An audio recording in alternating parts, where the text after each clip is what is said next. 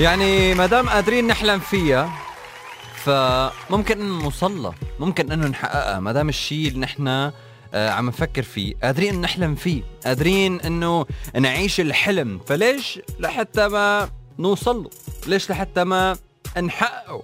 يعني ممكن نوقع مرة بنوقع مرتين بنوقع ثلاث مرات بنخسر ست مرات سبع مرات الثامنة بنرجع بنقوم ممكن التاسعة نرجع نقوم ما بنعرف بس ما راح نضل دائما نخسر ما راح نضل دائما عم نخسر أحلامنا. خلص خلينا نبدأ حلقة اليوم بجملة حلوة إنه ما دام عم نقدر نحلم فيها معناتها بنقدر إنه نوصل لها. مساكن ولا أحلى من هيك. مني أنا خالد غنايم ومن شو حلو عم تسمعوا 99 العربية الموسيقى. أولا خبريات حلوة.